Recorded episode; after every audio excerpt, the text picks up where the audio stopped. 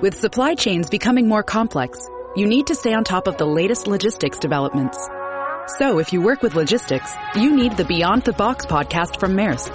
It's the easy way to keep up to date with everything from digital disruption in logistics to the need for supply chain resilience in today's market. Find out more and keep ahead of the game with the Beyond the Box podcast on logistics insights at maersk.com slash insights. To stop crazy negotiators from acting crazy, preempt them before they do so. Greg Williams, the master negotiator and body language expert.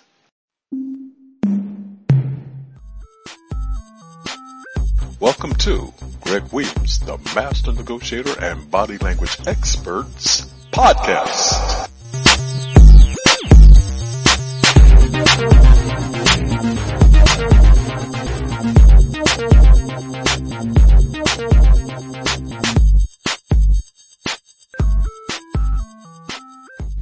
How to stop crazy negotiators from killing negotiations. That negotiator was crazy.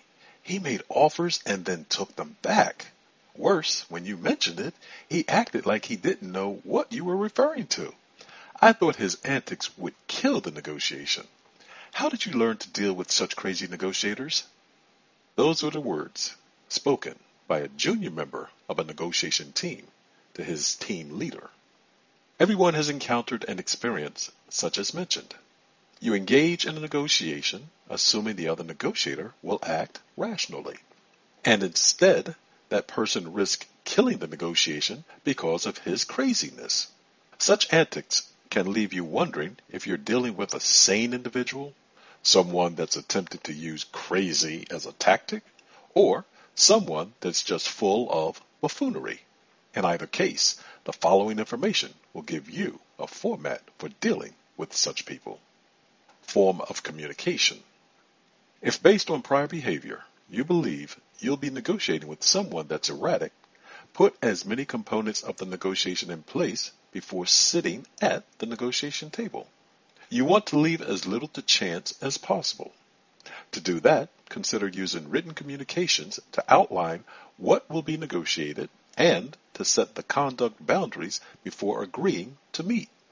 He may act unreasonably face to face, but if you've set prior parameters, you can point to them to illustrate when he's out of bounds. Team environments. When dealing with an opposing team, the dynamics can be a little more daunting.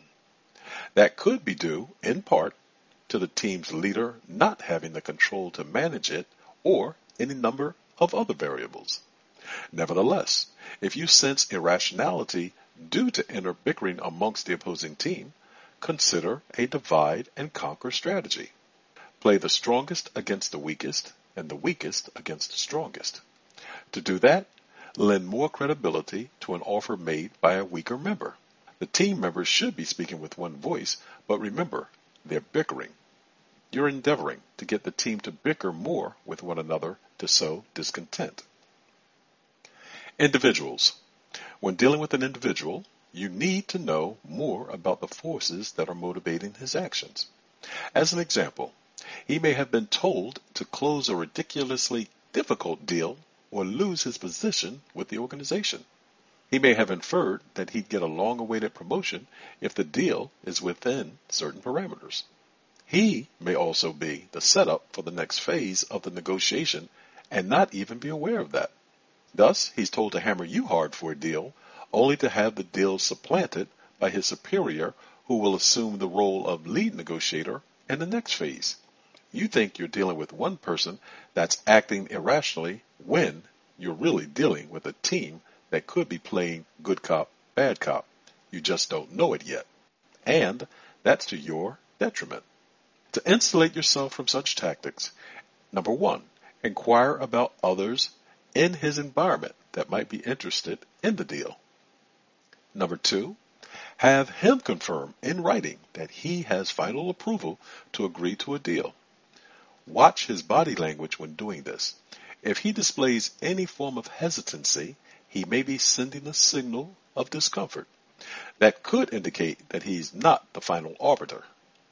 Number three, get him to commit in writing every understanding that you have about a deal. Do this as you move from one phase of the negotiation to the next. The point is, if he's acting crazily, you want to identify the reason for such actions and eradicate them before investing a lot of time in the negotiation. Conclusion.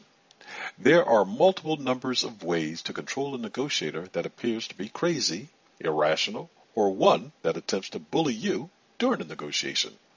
When dealing with such, point out what's at stake.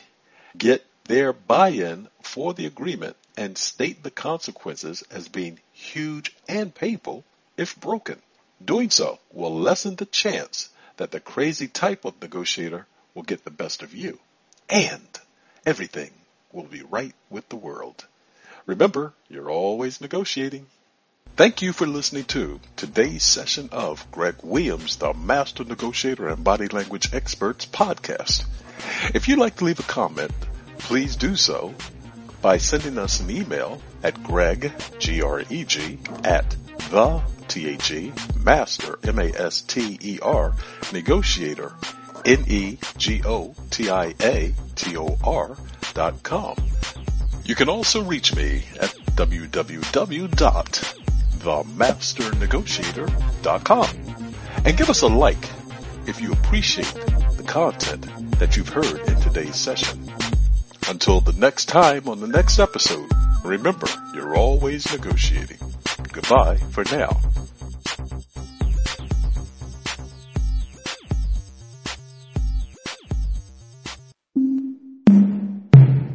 This podcast is a part of the C Suite Radio Network.